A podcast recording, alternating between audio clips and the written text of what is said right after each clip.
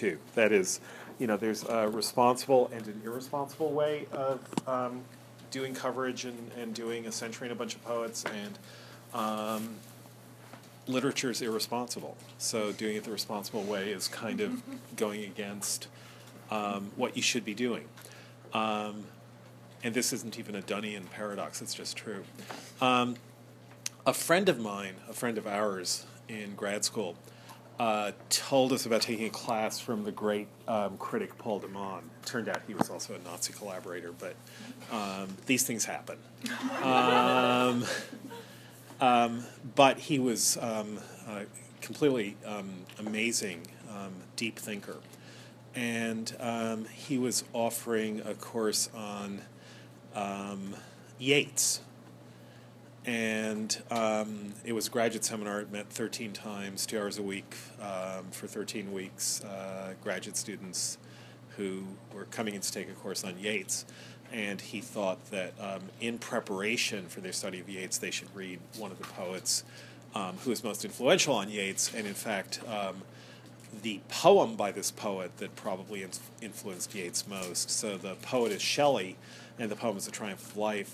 And um, so they spent um, the first part of the semester on The Triumph of Life.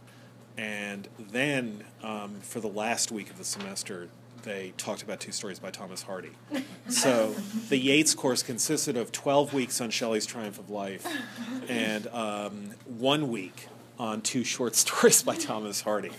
Um, and rocked his evaluations. Um, well, he was regarded as a god until he turned out to be an evil god, um, at least in his youth. He, he was kind of the opposite of um, Anakin Skywalker. He started out as Darth Vader. Um, well, no, people kind of thought of him as Darth Vader, um, but a better Darth Vader um, when he was sixty. Um, but when he was twenty... When he was nineteen and twenty-one, he was um, he was never Anakin. I don't think he was ever Anakin, unless you really hate Anakin. Um, no, he's the actor. Well, yeah. So what else is it? Which one? Little Anakin or no, it's like adolescent Hayden Christensen? Mm. Yeah, that's sad. Okay, we were um, in the middle of the ecstasy. Um, weren't you feeling it? Oh, I'm in the middle of ecstasy. Um, And so um, let's go on from there. I, and as I say, we're not gonna, we won't hurry. Um, next week, Shelley. Um, are you gonna do Milton? Yeah, I mean, I think I am. I think I we are. I would like to do. Yeah, no, no, I. Yeah, you should. You should. Uh, really, there should be an all Milton channel, um, all Milton all the time. It's like you should just wander into, there should be a classroom where Milton is always being taught and which you can go to whenever you want. Um, and um, life would be better for everyone if that were happening. Um, all right, am I gonna am I gonna try and say names? I think I am. So Tammy, um, Zach, Justy, uh, what's your name? Um, Qu- Qu- Professor Quinney. Um, Rhoda, is that? Am I pronouncing that right? Rhoda? Yeah. Yeah. Okay. Um, and uh, Jackie. No. What? What? Oh, I was doing this. The J. The the J. It, the J. Jamie. J. Yeah. Jamie. Yeah. Yeah. Yeah. No. No. By Jackie, I meant Jamie. It's it's like it's like James and Jack or something. I don't know. And now I'm screwing up. Um, when in doubt, at Brandeis. Megan. Jennifer, um, um, Baruch, um, Sean, Rachel, Rachel. Okay, um, Abby, um, Taylor, um, Daniel, Han, and Grace. That's not so bad. Anyone else do it? Just the further you got away from you, the people closest to you remember their names better. Oh, I don't know if that's a coincidence or if that's calling him. I don't think that's true. I mean, it's the people who are at the other end of the table are the people I can see most clearly. It's not. And Tammy usually sits there, right? Yeah, I was waiting. uh, see? The only reason she's she's sitting close up is because she's late. Otherwise, get away from us. Okay. Um, so what we were talking about is um, what's going on in the Ecstasy, um, which is that um, Donne is addressing someone, um, and um, he's doing. We talked a little bit about the the um, coming of third persons into his poems. Um, the um, someone who could notionally be there, what someone would think if they saw them, um, or someone that he would address and ask um, to help him, um, or the flea, or um, in some sense the idea of a poem of complaint in Donne, um, and he does complain a lot, as poets do, um, about love. But the idea of a poem of complaint in Donne, um, they seem unusually um, for, I mean, if you say that love poems are often poems of complaint, um, um, and if you think that what complaint means um, literally is a desire, it means feeling feeling sorrow with is the literal Um, meaning of complaint. That's the common complaint. Um, that usually poems of complaint are, um, I love you so much, but you're really mean to me, um, and look how sad that makes me, so you should feel sorry for me, feel sorrow with me, um, because then that would be good, um, because then you would show me some comfort and love. Um, so generally, the complaints in poems of complaint are either um, in some some real or perhaps not real, unreal sense, um, addressed to the person that the lover is complaining about. Um, that is, um, look how sad I am, look therefore at how deep I am, and therefore love me. Um, and um, Donne's poems of complaint generally don't quite take that form. They're basically, look how sad I am, um, you third person, learn a lesson from this, and um, we can agree that uh, women are just, that's what they're like, and there's nothing we can do about it. Um, but they tend not to be, um, in any obvious way, gestures of pleading with um, the um, person who is, who is um, making him sorrowful. And um, that's one way that the figure of a third person, the figure of the reader, or more accurately, the addressee of a poem, um, isn't so much um, the woman he's in love with in a lot of these poems of complaint as it is in most poems of complaint about love. Um, and so, again, that's just something to um, have in mind, is that sense of Um, third figures within Donne's poems, um, third um, ideas of of that the speaker himself has, of their being read by someone else, of there being someone else who is thinking about and judging the situation. Um, if you're keeping up with the reading, which of course you are, um, there's the poem The Relic. Uh, do people remember that one, what that's about? Um, so that's, if you see, we don't have to go to it, but it's about finding a, a bracelet of hair about the bone, a bright circle of hair about the bone, and that if someone um, dug up their grave, they would find this. So there again is this idea of someone finding um, the dead body, the skeleton, and seeing the relic. Um, if you think of The Canonization, which is one of the most famous Donne poems, um, and which we may or may not get to, um, but again, there's this idea that people will look at the two of them and um, canonize them and think of them as saints, but there's an audience of want-to-be lovers who will look at them as the pattern of all lovers. So he's always offering either himself or her, depending on whether, you could say depending on whether it's a happy poem or an unhappy poem, he's always offering either himself or the two of them together, the idea of someone um, judging them, having ideas about them, agreeing with them, celebrating them, or agreeing with him um, about what women are like. Um, and that thirdness in Donne's poetry, I think, is just a really interesting thing to observe. Um, in a sense, it um, makes him, it's part of that sense we have of him as modern, um, which is that he has a really strong sense of um, self-consciousness in his poetry writing. His speakers are self-conscious. It's not only... Um, You know, poets are always self-conscious. They're always thinking about what um, they're doing um, and aware of the effects that um, they either want or maybe more generally the effects they don't want. Um, but Donne makes his speakers as self-conscious as he is, as, um, as self-monitoring, as aware of um, how he's coming off um, as he the poet is. So are his speakers.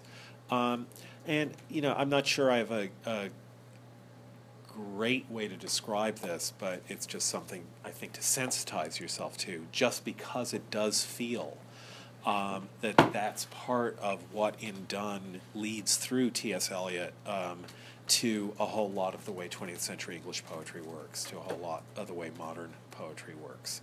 And I, I hope you feel, if this is, I know for a lot of you it's not your first time reading Donne, um, But um, whether it's your first time or not, um, I hope you feel that it's really strange that this is a seventeenth century poet.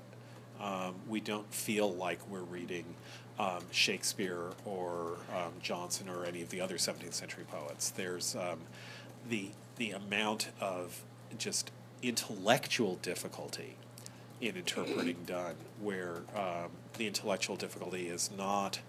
Um, that the um, thoughts, not it's not the difficulty quite of tracing where his thoughts are going as um, being surprised that he's thinking all these unpoetic things within his poems, um, that he's writing poems about unpoetic things. You know, if you think of um, of Marianne Moore, for example, as in some ways um, a uh, absolutely representative modern poet.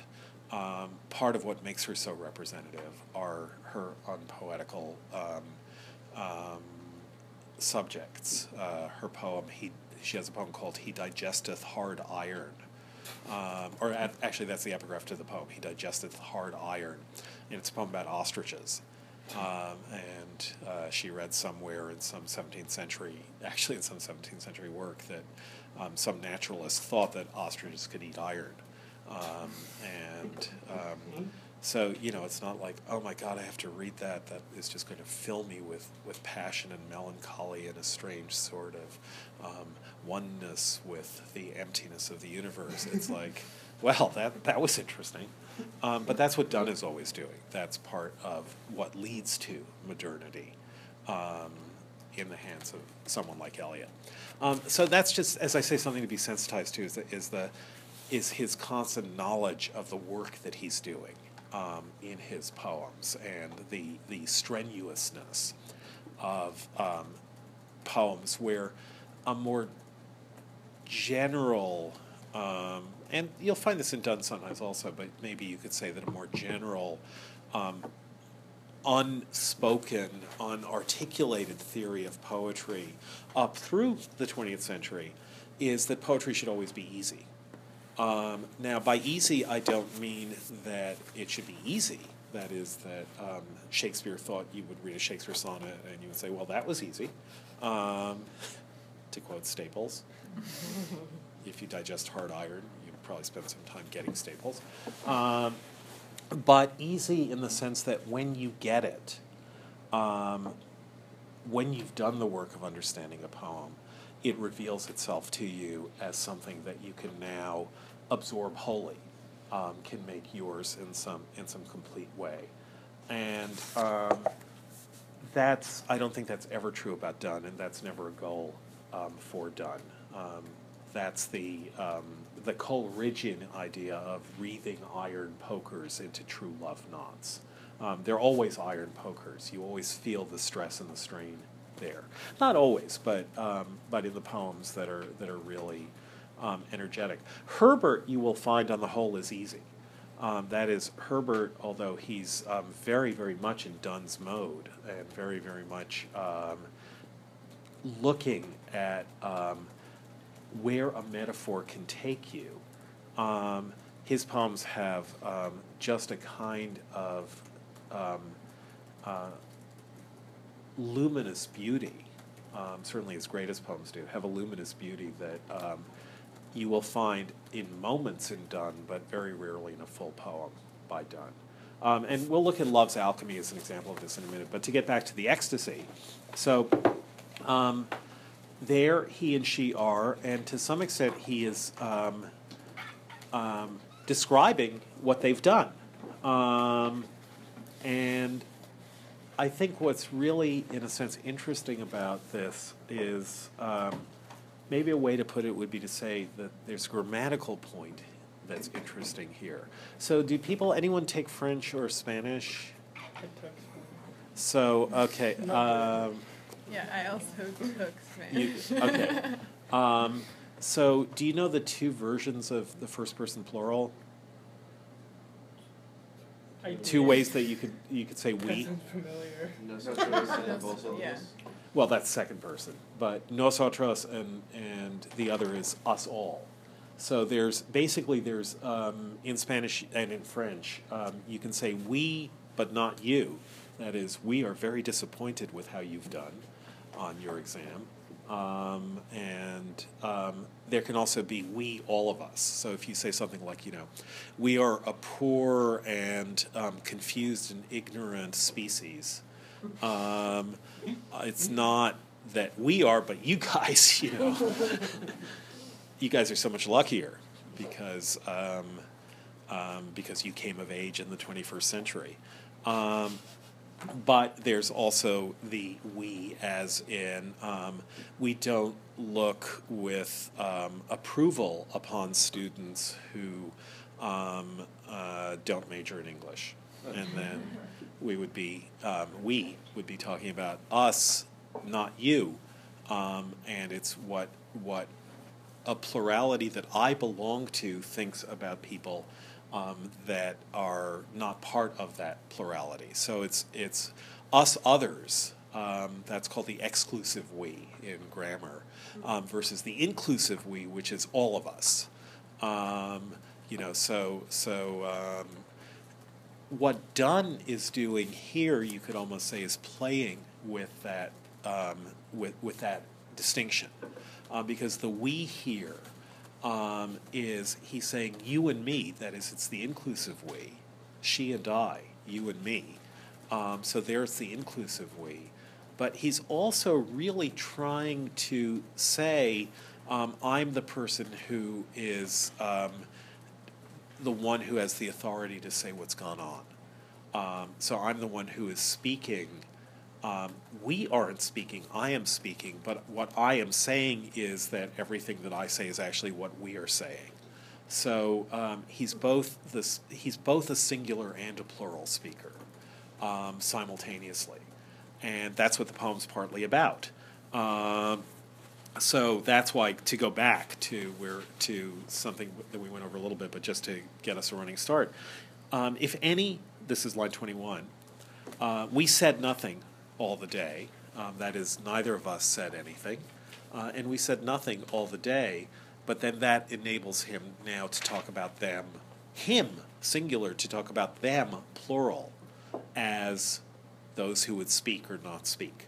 If any, so by love refined that he soul's language understood, and by good love were grown all mind, with inconvenient distance stood. He, though he knew not which soul spake, because both meant, both spake the same, might thence a new concoction take, and part far purer than he came. So from us he might take a new concoction. This ecstasy doth unperplex, we said, and tell us what we love. Um, so the ecstasy with which we're together unperplexes us and tells us what it is that we love. We see by this, it was not sex, we see, we saw not what did move. So we now see that um, we were wrong about what moved us because we thought it might be um, sex, but now we see that we didn't see what did move. But as all several souls contain mixture of things, they know not what love these mixed souls doth mix again, and make both one, each this and that. So each of us is the other. Each one is this one, each one is that one. This one is that one, that one is this one. A single violet transplant, the strength, the color, and the size, all which before was poor and scant, redoubles still and multiplies. When love with one another so interan- interinanimates two souls, that abler soul, which thence doth flow, that is the soul made up of the two souls that have been interinanimated, defects of loneliness controls. We then, so that's as far as we got on Tuesday now, we then, who are this new soul, know of what we are composed and made, for the atomies of which we grow are souls whom no change can invade. So we're now aware we've been joined together, um, and we are made of atoms, but atoms that are joined together. So just quickly, so you understand the um, wrong chemistry of this, um, the difference between atoms and compounds was simply not a known thing until the end of the eighteenth century. Um, so that's like, we know there are atoms and there are molecules and that they're different things, and water's H two O, et cetera. Um, what we should probably say here is that um, m- what he means by atoms, we would now mean by molecules. Um, and that therefore what we are composed of, we are so combined, we've, we are now compounded of each other, and we have become beings made of the same molecules. Um, and therefore, now that we are completely uh, made up of the same things, of the same molecules, Um, the, um, those molecules are souls, um, and nothing, they are now constitute or describe what our soul is, and nothing can enter them or change them. Um, but oh, alas, so there's that turn. The word but is always a word to notice at the beginning of any poetic line, or at least at the beginning of any sentence that also begins a line or a stanza. Um, but it dare not be by chance. For example, um, the line from Stevens that uh, we were talking about this week. Yeah, there's a um, a great one-line Ashbery poem. Ashbery had a book where he had four one-line poems, um, where the titles really mattered. Um, so there's a the title of the poem is, "I had thought things were actually going along pretty well." That's the title. I had thought that things were actually going along pretty well. And then the whole poem I will now recite for you is, "But I was mistaken." um, so, um, yeah, always notice a but. Um, but let them um, sleep and me mourn a space. But oh, alas, so long, so far, our bodies, why do we forbear? So, um... here we are, and it's great, and I'm really, really glad that we're out of our bodies and just speaking together. Um, but uh, why do we forbear our bodies? They are ours, though they are not we. We are the intelligences, they the sphere. So um, we're the bo- our bodies are ours, and here he's playing again with this question of what does ours mean?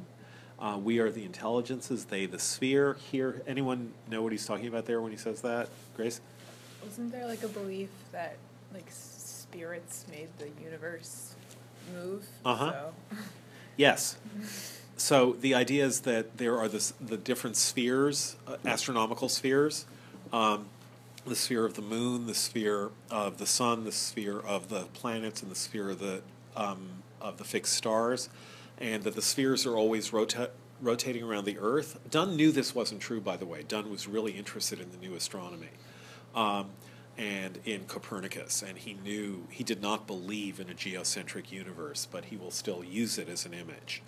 Um, And in fact, Donne is one of the first people to wonder if there's life on other planets. Um, and that's something he talks about, is um, the possibility that there is life on other planets, um, other intelligences, other, other um, beings who are intelligent and who are living their lives out on other planets. Um, but here the idea is that um, if you've heard the phrase, the music of the spheres, the idea is the spheres are moving in a kind of harmony with respect to each other. And um, that gives them, that means there's some intelligence associated with them, and those intelligences are like the angels or the um, spirits um, that are that are moving each sphere. They get names sometimes, like Venus or Mars. Um, that is the names of Greek or Roman mythological figures. So the intelligences move the spheres. The spheres are beautiful. Um, the reason for this is that you can only tell where the sphere is by the planet or star that is marking it. Otherwise, the spheres are invisible, but they but they're sort of a transparent um, body with stars or planets Um, Um, scattered on that body, so if you watch the star, you can see the turning of the entire sphere. Um, so we're like the stars, and our bodies are like the spheres. Um, so they are ours, though they are not we. We are the intelligences, they the sphere. We owe them thanks, that is the spheres, because they thus did us, to us, at first convey. So what does that mean about bodies?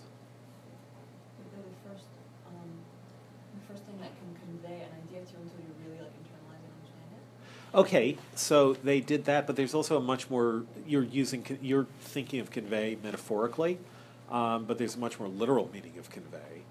Each other. Sorry. Yeah. Yeah. Each other, like they, they, that's how they saw each other, or they, were attracted yeah. to each other. Attracted to each other. Here, I think you guys are still thinking of spheres, which is fine, but think of it as bodies now. Oh, um, how they had sex, yeah. Well, they haven't had sex yeah. yet. That's part of the problem. um, for Donne. Um, no, they brought us to each other. You know, the way you would convey, you know, you we, we talk about conveying news or conveying ideas, but um, we also talk about conveyances as being like trucks and buses. Um, the general term for that is conveyances. They're just something that carries um, um, carries um, a load, carries a charge from one place to another. Um, that's what a conveyor belt is, something that conveys um, um, stuff down a factory line. So we owe our bodies thanks, not because they're, you know, bodies, um, but because they brought us to each other. Now notice he's kind of set that up with the maybe slightly fishy idea of um, the third person who um, within convenient distance stood. That is, that makes that third person physical, who might hear what they're saying. So they're supposedly not speaking at all um, because they've transcended physical bodies. And yet, the person so by love refined that he soul's language understood, and by good love might have been grown all mind, if such a person within convenient distance stood. So suddenly it turns out he has to be kind of close to them to hear what their souls are saying. And so what Donne is doing, which is fine, I mean, it, it doesn't mean that, that he's um, uh, being overly sly, but what he's doing is saying um, there is real space, Real, the real physical world. Souls belong to that, the way intelligences belong to spheres. Um, but real physical distance, distance in the real physical world, matters as to whether you can hear what someone else is saying, whether this person can hear what we're saying. Um, it really mattered that our bodies brought us together. We couldn't simply be souls speaking um, at a distance of twelve thousand miles, the way whales can communicate um, over twelve thousand miles. Um, we had to be together. So um, the physical fact of our bodily proximity makes it possible for our souls, for us to be in love with each other, for our souls to get together, for us to have this ecstasy. Um, nevertheless, the physical fact is necessary. And that's what he's, the idea that he's um, advancing here. Um, we owe them thanks because they thus did us to us at first convey, yielded their forces sense to us, nor are dross to us but allay. So our bodies brought us together, then they gave us, our souls, their forces, um, which again seems to be something like our passion for each other, physical passion now turned into mental passion. Um, and our bodies are not dross, but allay. What does that mean? So what do you think allay means? What, what would the modern word be? To allay someone's fears. Um, no, because it's a noun.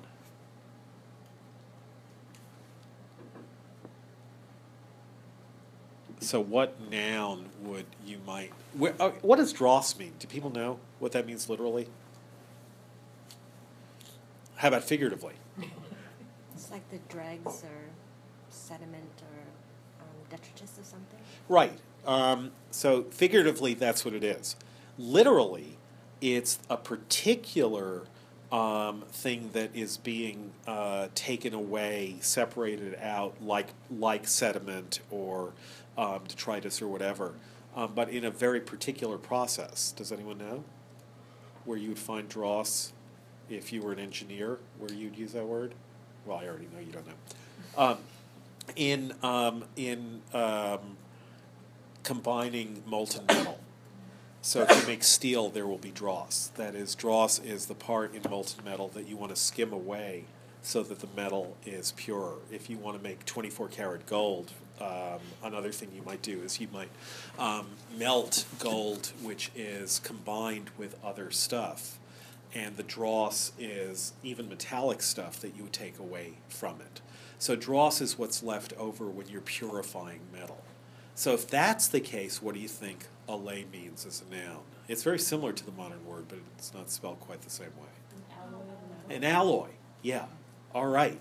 So just as steel is an alloy, as I'm sure you all recall, of iron and nickel and coke, a little bit of coal, um, what he's saying is alloys are good. Um, dross is bad. And if you think of the body as dross, it's, yeah, our souls are together. Now we now now God or the universe can skim our bodies away because our souls have finally combined. You know, and he's using a lot of chemical or metallurgical um, ideas here. Our, our molecules combine, our souls combine, the bodies can be taken away. But he says, no, they're not dross. They're an alloy. They combine with our souls. So if our souls are united and our bodies are part of the alloy that comes together in this whole combination, um, that's very different from if they're dross. Um, and then he points out, on man, heaven's influence works not so. Works not so there, the so doesn't refer to anything um, except... The um, difference, grammatically it's a little bit hard, so I just want to explain it to you. Um, it's the real phrase is so but. That is the only way that heaven's influence works. Um, so on man, heaven's influence works only by first imprinting the air. So so but means something like only. Um, on man... Heaven's influence works not so, but that it first imprints the air. So soul into the soul may flow, though it to body first repair. So when God influences us, his influence comes through the air. Um, the air itself is um, bearing the influence like um, waves of light. Um, Or when the stars influence us, because there's the astrological um, um, uh, resonance, where he's talking about the intelligence of the spheres, the stars and the, and the spheres. Um, influence is what stars do to us. That's what astrology is, is the influence of the stars. Um, but they go through the air. And there's a theory here of how vision works. Um, which is that what vision does is it propagates itself Um, through the air that it goes through, so that the air takes on colors as the thing that you're seeing um, comes to your eye. They're shadows of itself, uh, masks of itself that go through the air and then eventually hit your eye. Um, that theory of vision turns out to be false. Um, but it's our modern version of this would be how sound works. That is, what you hear when you hear a sound is um, I do this, and that causes a vibration in the air, which then propagates through the air as vibration.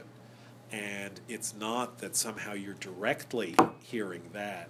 What you're hearing is what that does to the air as the air, um, as it propagates through the air to your ears. So that theory of sound was also the theory of sight that Donne had. And so his idea basically is that even when heaven influences you, through God, but God is the um, um, the mover of the stars. So through the heavens as the place of the stars, when we see the stars, when we look up to heaven, uh, there's a propagation through the air of the images that we're seeing. Um, put in the shortest possible sense, it's that um, what comes to our mind, what belongs to our minds and souls, comes to them through the senses. That is, comes to us through a physical process. And what's physical becomes mental or psychic. Um, psyche, of course, means the soul. So it becomes soulful. So he points this out. On man, heaven's influence works not so, but that it first imprints the air. So, in the same way, soul into the soul may flow, though it to body first repair. Um, so souls can join each other, even if they have to do it through physical means. So soul into the soul may flow, just to make sure you're on the same page here, which soul would be doing the flowing and which soul would um, it be flowing into in the two of them it, once they repair to bodies? Flowing into them. I don't think so. No.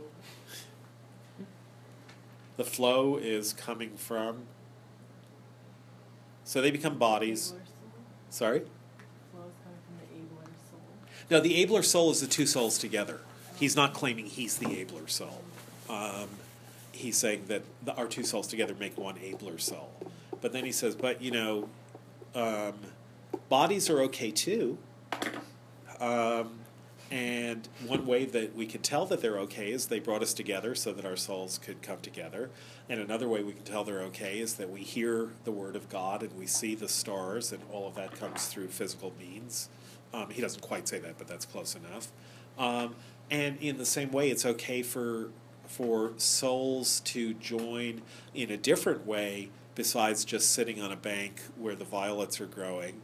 Um, yeah. Yeah. So um, those of you who've taken classes from me before know that there are two basic go-tos that you can always do with poetry um, as as first approximations. One is to say that a line is self-describing, or a poem, or an image, or a stanza, or whatever, and the other is to say it's about sex. Um, uh, yes. Um, What's your name? Yeah. Yeah, I don't want to derail you, so you just, just no, go ahead. This if you want to. But it's interesting to me. I think that he's he's doing. I think he seems to do in other places, which is to cross the sort of sexual speculation with theological discourse. Yeah. So there was a there's a real issue in Christian theology about how to, well, obviously how to understand the, soul, the, the relation of soul to body, but particularly how to justify the existence of the body. Yes. Um, and uh, the the Christians didn't want to be like the Gnostics, who said there's really, the body was created by an evil God, um, and, uh, and um, the soul is trapped in the body. And There's this. There really is a distinction between the soul and the body in Christian theology, but a lot of theologians are working to to figure out a role for the body. Yeah. Um, in salvation, um, and um, you know, this is well, this is Aquinas's big contribution, is to explain why the, having a body actually helps the development of the soul and isn't just a hindrance. Um, and Why? right, right, right. Well, um, you know, because it doesn't seem on the face of it that uh, the body is anything but a clog um, in the way that the Christians think. Okay, so I, I, I'll try to say this quickly, but um, what one um, the reason that at the Last Judgment we are going to be reunited with our body is that they're not just a dress for the soul; they're actually part of our identity. And um, a human being isn't a complete human being without a body. Uh, so. Um, a man is not a man without a body. Yeah, right. Yeah, no, yeah. Uh, um, and I think essentially the idea is you can't have experience without a body. Yeah. Um, that's basically it. That um, the the soul is a, a you know a um, the soul has to grow. Yeah. And it can't grow even in the world without um, the experiences that are made possible by having a body. And that's um, why you to your scattered bodies go. Mm-hmm. Yeah, yeah, that's right. Yeah. Um, yeah, so um, since this is, of course, Undone, that's in a way what Yeats is um, disagreeing with in the um, the yellow hair poem. Mm-hmm, mm-hmm. Um, what is it, Crazy Jane and the Bishop? Is that, uh, whatever. Um, only God, my dear, can love you for yourself alone and not your yellow hair. Mm-hmm. Um, but yeah, and and um, there is there's also the question of um, can you learn love without um, loving another human being, right? Someone embodied. Mm-hmm. Um, the body dies, the body's beauty lives, um, as Stevens says. Okay, yeah. So well, anyway, but my point was just that that he's doing what Hahn called in one class, skirting skirting the shores of heresy. Yes. I mean, taking this very, um, you know, deep and, and significant theological discourse, and working it into a, a defense of sex. Yes. Yeah. Yeah. Um, as, yeah. He had Go like ahead. twelve children, didn't he? Yeah. Yeah. Um, different mothers. One. One. Only yeah. One. Yeah. Yeah. That's the. So proud. So, um, so soul into the soul may flow, though it to body first repair. That is, um, so, you know, even if the way the flowing works is physical flowing of one soul into another, um, that's okay. It's still, you know, something very soulful about that. Um, it's a beautiful thing, I think. Um, So soul into the soul may flow, though it to body first repair. As our blood labors to beget spirits, as like souls as it can. Um, you're the one who has the different edition, is that right, Zach? Or no, who had? Oh no, it was you. Yeah. So what's your footnote on that? On on um, as our blood labors to beget spirits, as like souls as it can. It's really stupid again. Medical opinion held that three types of spirits, animal, vital, natural, were subtile substances of an aerial nature made of the lightest part of the blood which governed the body and all its parts. Yeah, okay. So that explains it. Um, I think the basic idea um, may be gotten from the idea of alcohol is that, um, is that there are these... Um, you know, people knew about spirits and knew that there there were these volatile substances that could affect you. Um, and the idea is that moods and emotions partly came from what was going on in your blood and, and what was arising from them. So it's as though the blood, um, you know, again, a modern version of this would be something like hormones in the way that blood um, carries and, and um, different glands produce hormones which affect how you feel and, um, and what your moods are. Um, so they can affect your spirit. Blood does that. Um, as our blood labors to beget spirits as like souls as it can, um, that is something that will interact with us as souls, because such fingers need to knit that subtle knot which makes us man.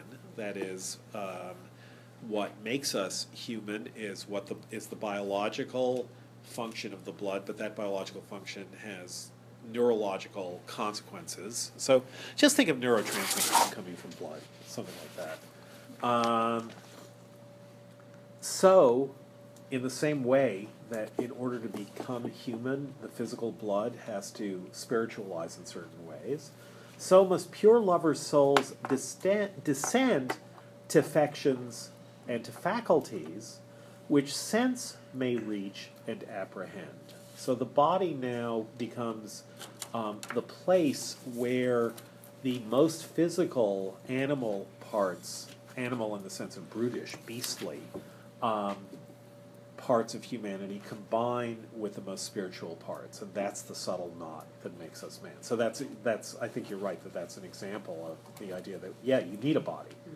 And you can tell that you need a body because the body works upwards. What's purely physical works upwards to um, emotional, mental, um, and psychic um, uh, realms.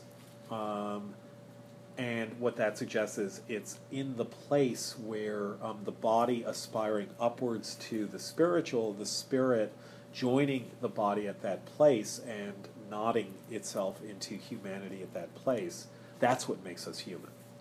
And therefore, our spirits should go back to our bodies. Um, pure lovers' souls, that is, the purity of our souls, must descend to affections. That is, here it means both to physical love, but also to simply physical experience. Um, we talked about um, affect as meaning to love, but it, but this also has a little bit more of the modern sense of being affected by something. Um, a soul isn't affected by cold, but unless it's in a body, it can feel cold.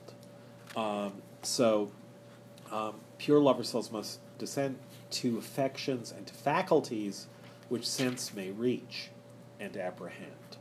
Um, that is, uh, to an experience of the world that we can have through our senses and not only through our minds. Otherwise, else, a great prince in prison lies. So what would the prince be and what would the prison be? The soul and the body. Yeah. So if the soul and the body don't unite, then what you would have is simply the soul entombed in the body or imprisoned in the body um, instead of being fully um, part of the body and being and being being a single or, or a, a combined being of body and soul. Oh, I just wanted to add that that metaphor of the soul imprisoned in the body or entombed in the body goes all the way back not only to Plato but before him to the Orphic poets. It's a very And it's that particular language. Uh-huh. The soul is imprisoned in the body. It's kind of cruel fate. Yeah. Um, a, a, a, a pointless, um, um, in, um, purgatorial, um, prolonged existence yeah. in an alien element. Yeah. So that would be bad. um, but luckily, there's a better way.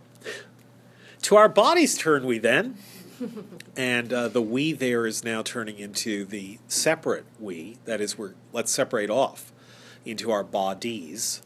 Um, to our bodies turn we then, that so weak men on love revealed may look.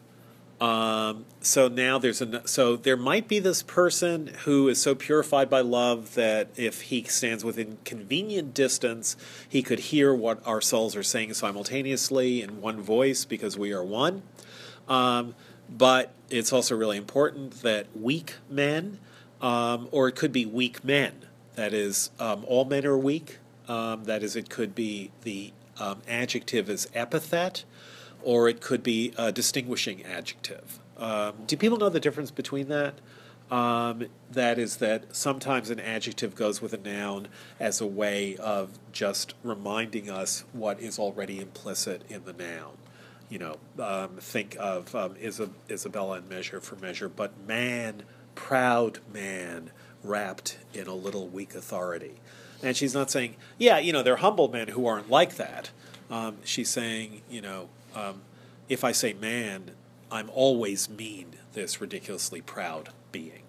Um, but there's also um, um, just uh, they're weak men and they're strong men. Um, you know, tall trees and short trees. So you don't say, oh, tall trees. Um, what you say is, yeah, I saw some tall trees. Um, um, and uh, this frequently is used for dog whistling um, in politics. That is, um, if people can plausibly deny that the adjective they're using is meant to apply to an entire class of people. So if you talk about, um, this is not where it usually happens, but if you talk about, you know, um, idiotic tea, tea Party members, and yeah. someone says, I take exception, um, then I can say, oh no, I just meant the idiotic Tea Party members, you know, the one or two of them who are idiotic. The smart Tea Party members, that they're great. Um, so... Um, That's um, the question here, and it, in a way it's a question like the question about the we. Um, that is, are all men weak, or is it that certain men who are weak um, need this? Um, and I think the answer is yes, it's both. Um, so to our bodies turn we then, that so weak men, I doubt he's thinking we and weak, but it's at least helpful to notice that. Um, so that weak men on love revealed may look. Love's mysteries in souls do grow, but yet the body is his book. Um, so it's souls that really matter to love, but um, the body is his book. Why is that so um, apt a metaphor? Just unpack that metaphor. Love's mysteries and souls do grow, but yet the body is his lo- is his book. The body is like the medium by which the soul interacts.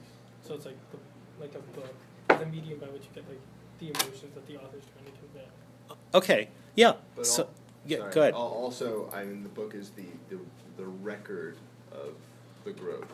Uh huh. Yeah, and in a sense, it's.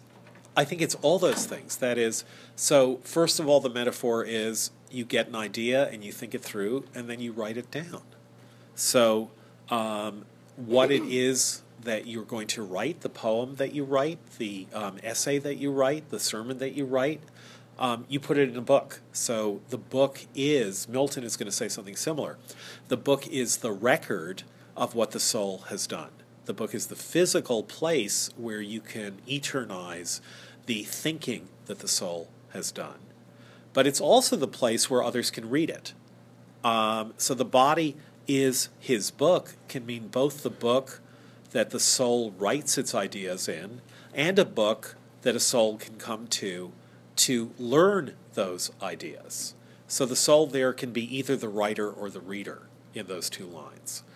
Love's mysteries and souls do grow, but yet the body is his book. You may need to read the book in order to learn about love, or you may need to write the book in order to write about love, um, to quote Stuart Murdoch.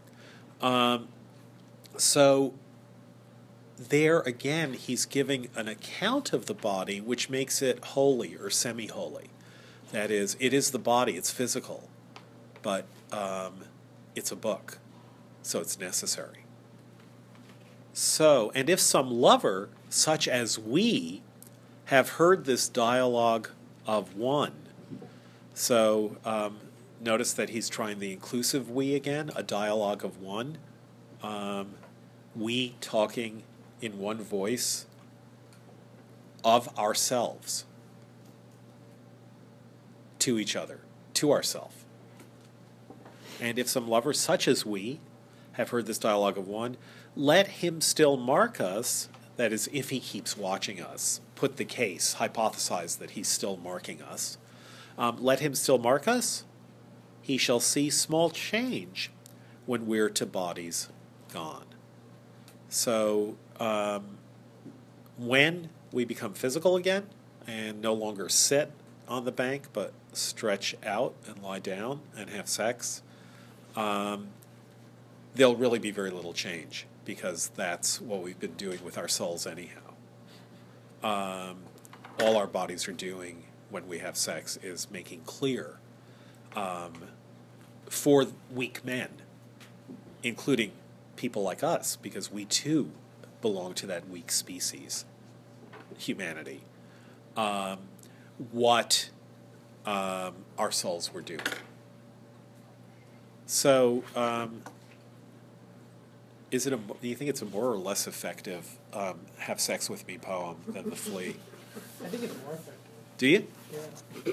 Why? Well, I guess it's more of an art. The Flea is more of a, like, look look at me, I'm witty. This is more of a, like, like, oh, like, no, it's not about me. It's like, oh, you should have sex with people that you love. The Flea seems...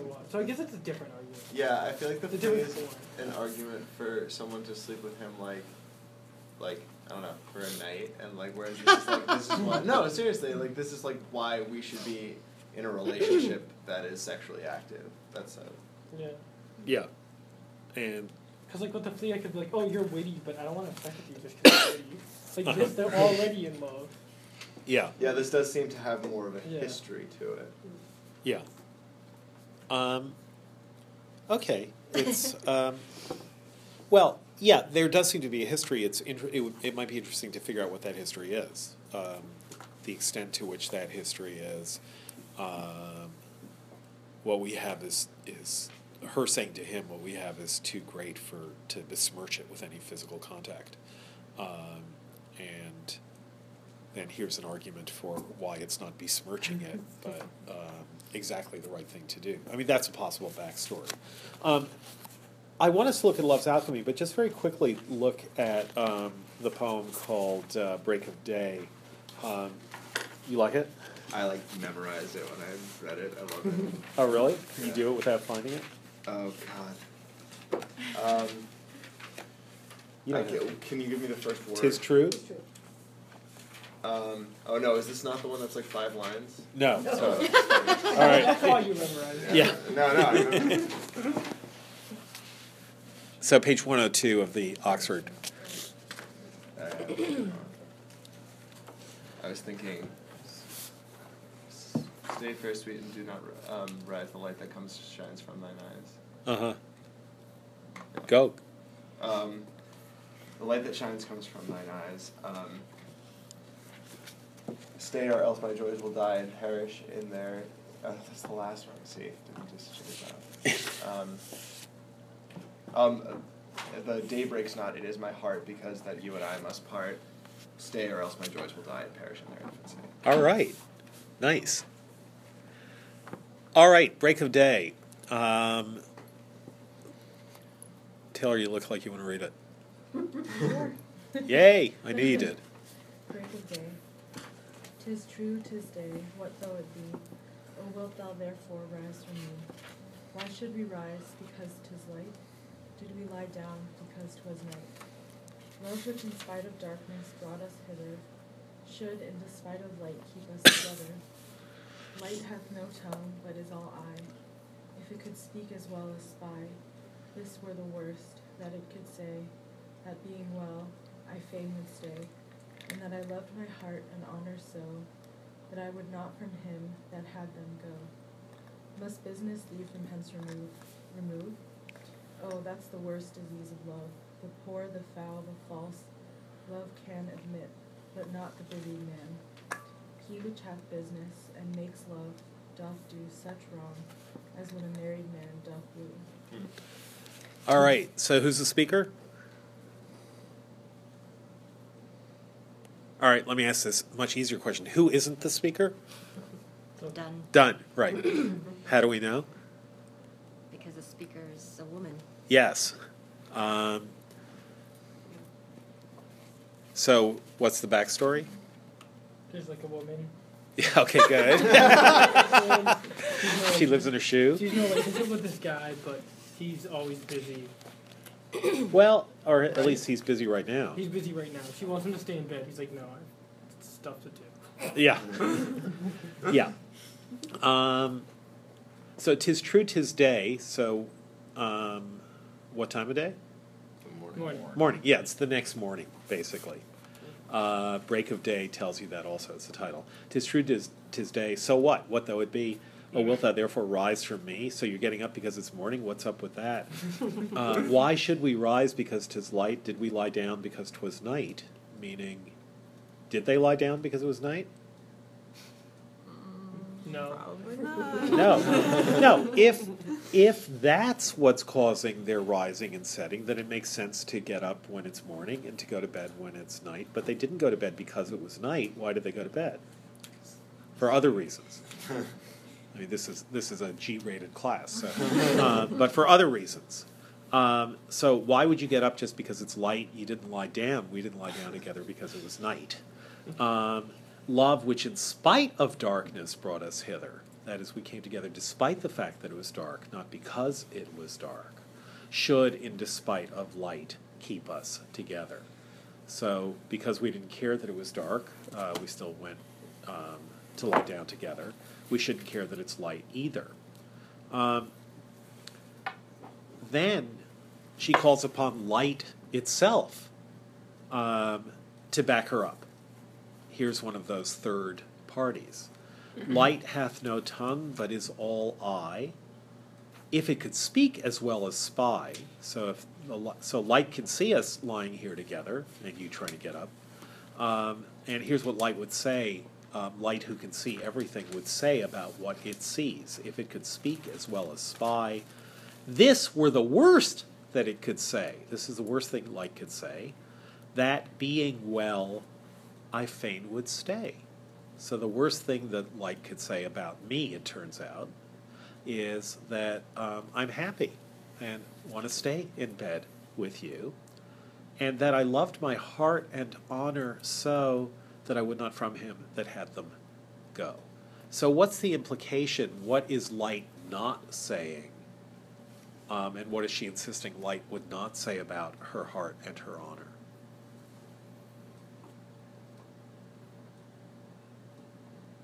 That it wants him to go?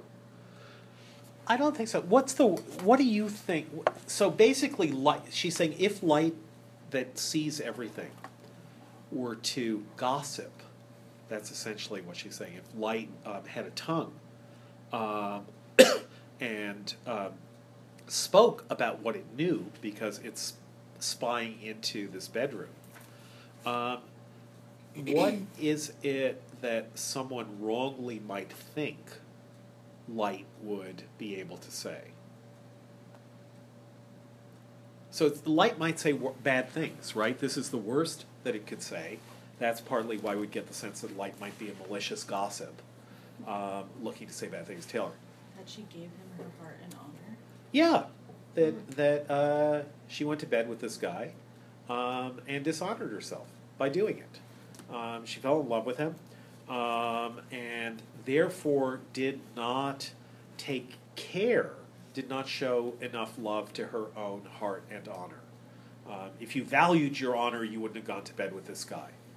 Um, that's what the malicious gossip would be. But she has an answer to it, which is so so or the or what a busybody, if light were a busybody, what it might say is, okay, you screwed up, but now you should be ashamed of yourself. It's morning time. You can see what you've done.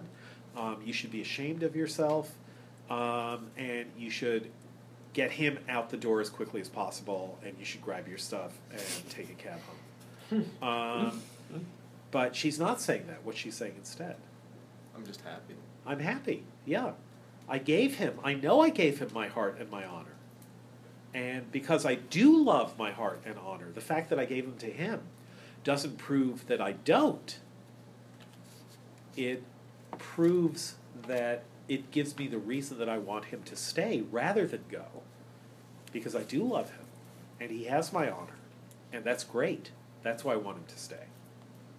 So, I love my heart and honor so that I would not from him that had them go.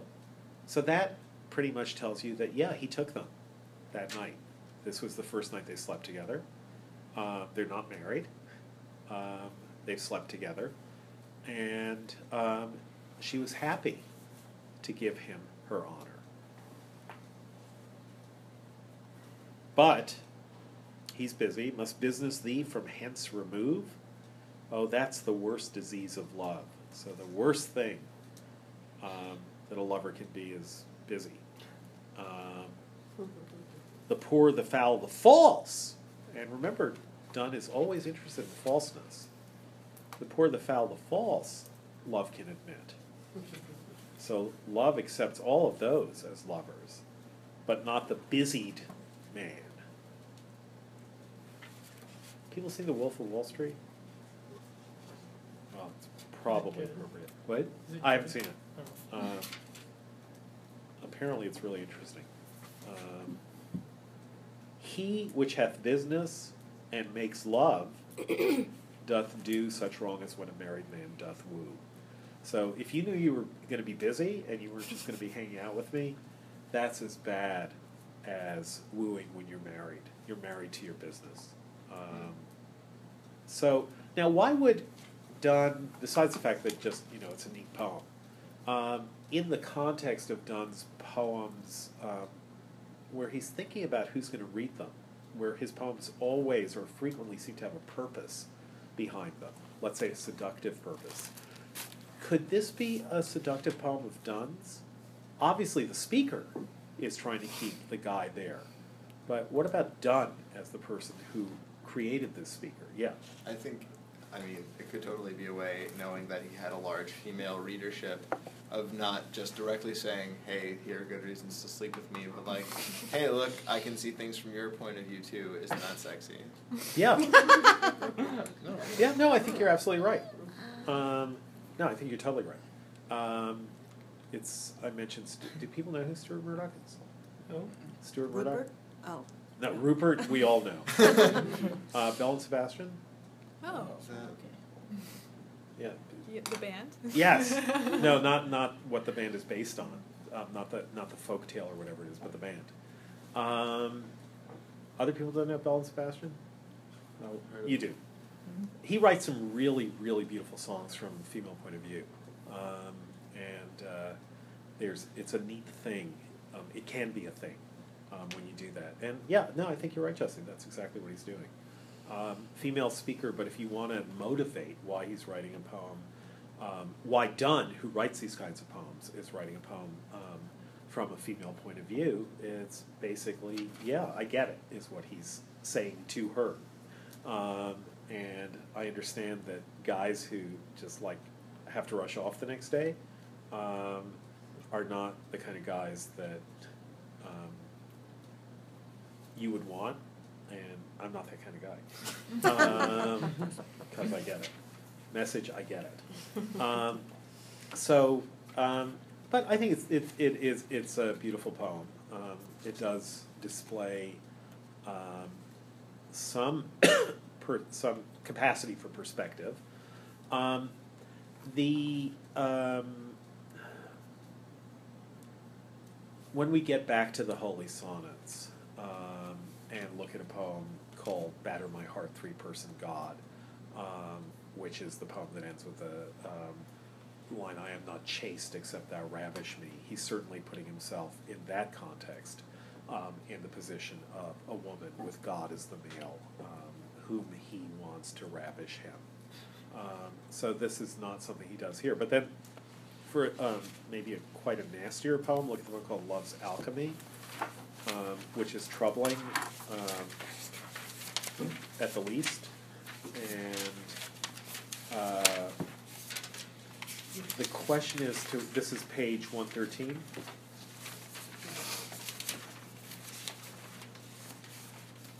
And again, the question is, this is another way that Donne feels very modern, is um, I said, and um, to some extent continue to say, that um, it's generally okay to talk about the speaker as Donne, Um, because that's how, uh, even though you're taught not to confuse speakers with uh, the poets who created them, it can do more harm than good to try to uh, maintain an, um, an inflexible separation between them. Um, but there also is a way in which Donne um, is very modern in ironizing his speakers. That is, we can never be sure Um, that Donne wants us to think it's Donne who's really saying that, at least in the songs and sonnets. It's not quite as clear about the Holy Sonnets, but um, certainly so in the songs and sonnets. Um, so, yeah, we only have uh, So, yeah, about six minutes. So let's just read it and then start it. Um, who wants to read it? Yeah, go for it, Daniel. Some that have deeper dig love's mine than I. Say, where his centric happiness doth lie. I have loved and got and told, but should I love, get, tell, till I were old, I should not find that hidden mystery. Oh, 'tis in posture all, it has no chemic, yet the elixir got, but glorifies the pregnant pot. If by the fall to him, if by the way to him befall, some odoriferous thing. Odoriferous. Odoriferous thing. You keep getting the hard words. Inter yeah, I'm not yeah. very good at that either. Some odoriferous thing or medicinal. So lovers dream a rich and long delight, but get a winter seeming summer's night. Our ease, our thrift, our honor, and our day. Shall we for this vain, vain bubble's shadow pay?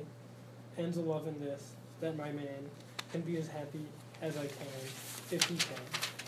Endure the short scorn of a bridegroom's play, that loving wretch that swears, 'tis not the body's married, but the mind's, which he in her angelic finds, but swears justly that he hears, and that day's rude horse minst minstrelsy, uh-huh. the spheres, hope not for mind and woman at their best, sweetness and wit, they are but mummy possessed.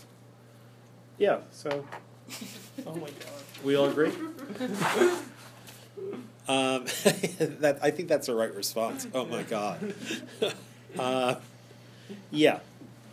So, um, just so you know, mummy there really means mommy. That's also true.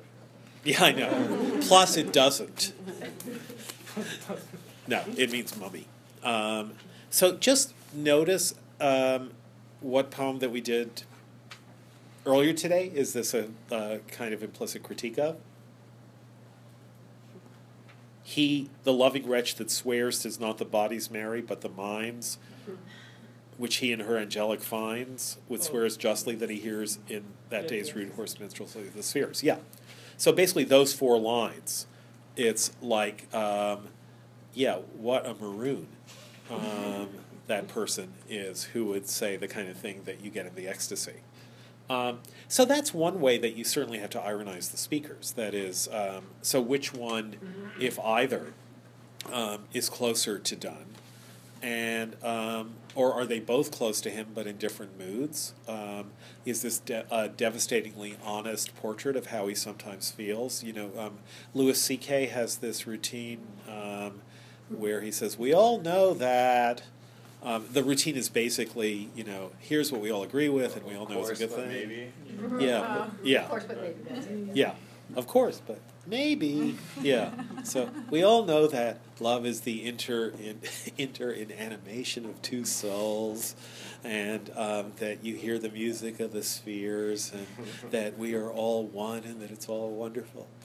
But maybe women are just mummies. um, so, yeah, I mean, actually, they, someone should do a movie of Donne's life with Louis C K playing. uh, yeah. The other, the, the, the, the contemporary phrase is meat puppet. Yes. Right. Yeah. Yeah. Meat puppet. Meat puppet. Yeah. And then comes from William Gibson. Yeah. Euro cutout. Yes. Yeah. Yeah. Exactly. Um, Yeah, so, so the that modern equivalent, sorry, to which word in this poem? Mummy, mummy, yeah. mummy oh, possessed, mummy, okay, or okay. yeah. I think meat puppet's the worst. Sorry. I think meat puppet's meat worse. puppet is the worst. Well, it's close to necrophilia in either okay. case. I mean, mummy is necrophiliac, um, and meat puppet is is close enough to that. Um, well, okay, so notice that the first thing we that it's got the same kind of structure as "Go and Catch a Falling Star." Um, that is the um, just the first uh, couple of lines. Some, that's who he's addressing. That is, yo, someone. Um, so it's not there are some people who have done this, and they say it. The say there is the imperative, as in go and catch a falling star. Tell me where all past years are. Some, someone who has deeper digged love's mine than I, someone who's done that, you say where his centric happiness does lie, because I don't know. Um, so someone who can say, who's really dug deep into love's mine, Um, tell me, where does his centric happiness lie? Uh, do you notice any um, off-color um, resonances in the metaphor in digging Love's Mine? Now that you mention it. Now that I mention it. Um, yeah, so th- from the very start, the idea of um, sex is digging deep into a mine, um, looking for something, but not getting, not finding it. Some that have deeper digged Love's mine than I say where centric happiness doth lie, because I don't know. What have I done? I have loved and got. So I've seen a woman and fallen in love with her, and then I got her and told. Now, this isn't kiss and tell. This is I've counted. um, yeah, exactly. I've I've put notches on my bedpost.